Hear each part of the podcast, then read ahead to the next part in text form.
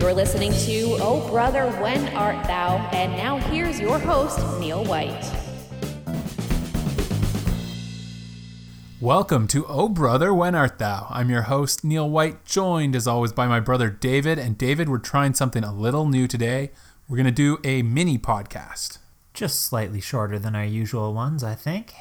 So, this is great for anyone out there who's got a short attention span, maybe a little less time to listen today. We'll try and keep it a bit shorter than usual, just pack a fun story into a shorter time. And so, with that, David, we should probably get to it if we're going to get this done in a shorter time. So, I'll ask you the question I have to ask Oh, brother, when art thou? Neil, it's December 17th, 1947, and Pinchas Ben Porat, a young pilot, is hastily working to tear the door off of the small Polish sports plane that he flies.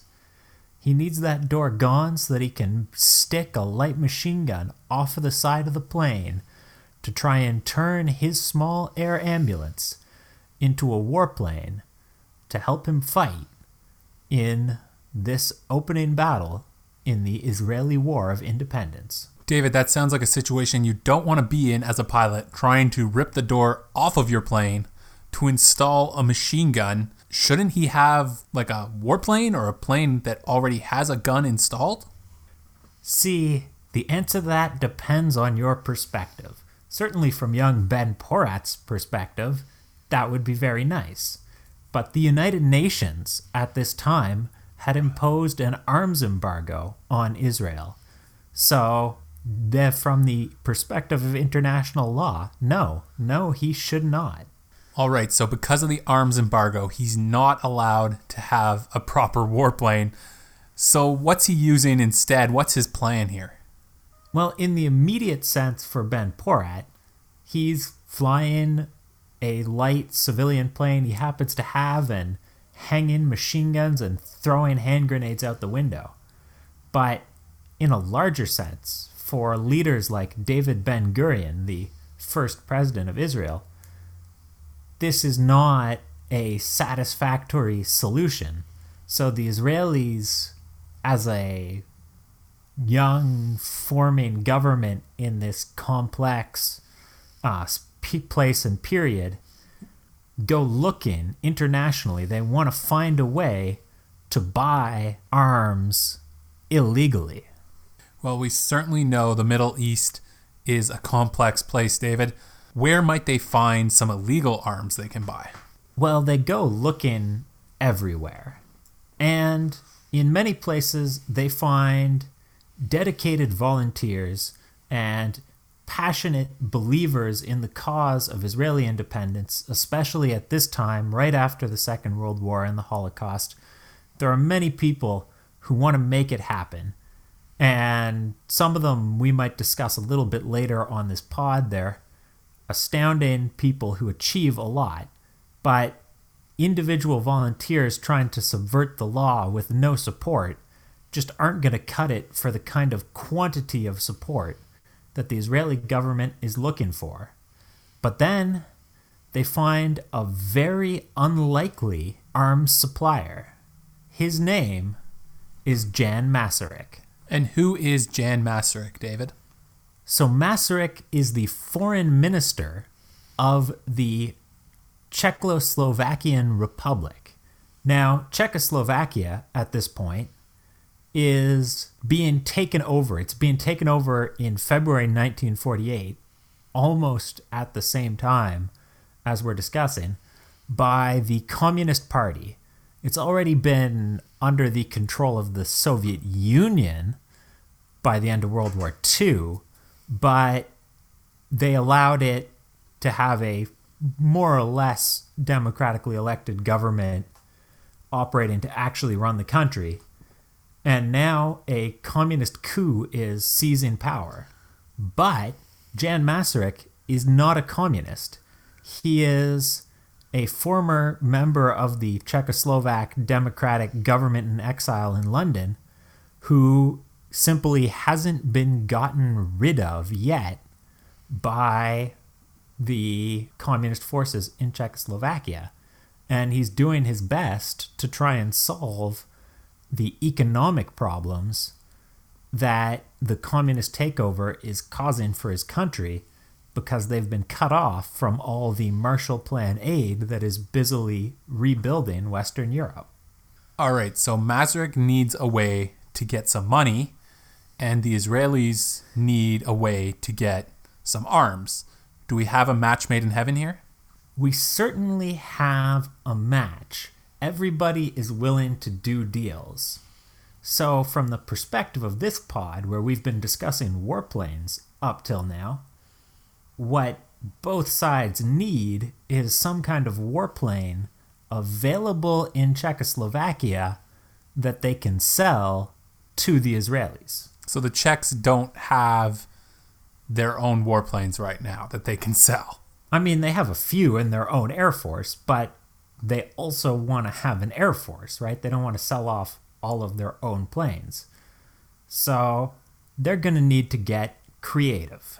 I'll say that they will. So is it just a matter of the Czechoslovakians being the middleman here, or are they going to find some planes somewhere else? What's going to happen?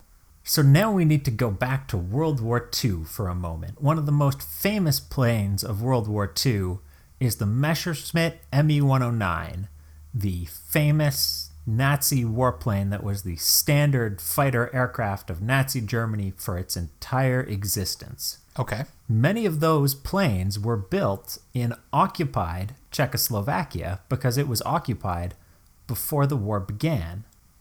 So the Czechs see an opportunity here to restart this line that used to build Me 109s for Nazi Germany and instead sell them to Israel. And the Israelis are okay with that. They're not necessarily thrilled, but they need modern fighter aircraft fast, so they are willing to do this deal. But it turns out restarting the production line is not as simple as it initially appeared because the Czechs didn't produce the entire aircraft. They would assemble it, but many of the parts came from Germany. So a team of Czech engineers has to quickly find all of the parts that they had been sourcing from Germany and find equivalent parts in Czechoslovakia. And surprisingly, they manage it in only a few months. The resulting plane is not a great fighter plane by anyone's standards, but it flies, usually. It has guns, and it's better than anything the Israelis have had up to this point.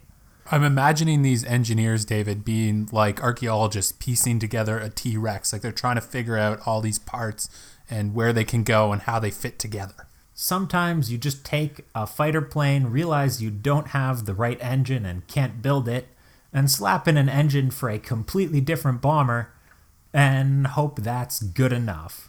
What about the arms embargo, David? Is this going to be bad news for Czechoslovakia if they try to sell these planes to Israel? Well, ordinarily, yes, because you would expect the Soviet Union to stamp down on this kind of behavior. But as it happens, Joseph Stalin, briefly in 1948, gets the idea that maybe if a communist government is the one to supply arms to Israel, the Israelis might be willing to consider becoming communist in thanks. So he gives his blessing. And with the Soviet Union refusing to act to enforce the arms embargo, the UN doesn't have an effective way to reach beyond the Iron Curtain and punish Czechoslovakia for violating the agreement. So, David, the Israelis are getting the fighter planes they needed, albeit they're sort of pieced together. The Czechoslovakians presumably are getting the money from the Israelis for the planes that they needed. So, is this a happy ending? In the short term, yes. The Czechs get almost a third of their annual foreign exchange for the year 1948 is Israeli payments for weapons of many different kinds. And the Israelis get the weapons to continue their fight. Now, tragically, I have to add a coda here Jan Masaryk himself will die, possibly by suicide, but more likely killed by communist agents as one of the non communist ministers who's refusing to resign. So it would be embarrassing to have remain and embarrassing to force to leave. And later on, Joseph Stalin's mood will swing from being pro Israel to anti Israel, and he will actually randomly execute a group of the very people he instructed to work with Israel for the crime of working with Israel. But overall, considering that this is happening behind the Iron Curtain, for the vast majority of people involved, this is a mutually beneficial transaction. Not often, David, that our podcasts have a happy ending. With a few codas, but yes, it is nice to have a happy ending here in this of our first mini podcast. All right, David, we always like to end our podcasts with a quiz. Usually ask you five questions. We have some fun with that. Today, since we're trying to keep it short, we're going to go with just one question for our quiz. So this is for all the marbles. Pressure is on. And since I figured, David, that this would be a high pressure situation, I went right to Who Wants to Be a Millionaire. This is a Who Wants to Be a Millionaire question for a million dollars. Are you ready? All right, let's go. During World War II, U.S. soldiers used the first commercial aerosol cans to hold what? And if you know who wants to be a millionaire, you know you get four answers. Answer A, cleaning fluid. Answer B, antiseptic. Answer C, insecticide. Or answer D, shaving cream. Huh. I really do not know the answer to this question, so I'm going to have to pick one of my options. Aerosol cans certainly are used for shaving cream, but it seems a little bit of an anticlimactic use to use for the very first ones. Maybe they were using it for something important. I'll go with cleaning fluid, Neil. Is that your final answer? That's my final answer. Oh, I'm sorry, David. You're not getting the million dollars today. The answer was insecticide that was in the first commercial aerosol cans used by U.S. soldiers in World War II. But thanks for playing, David. I always enjoy it, Neil. And thanks for listening.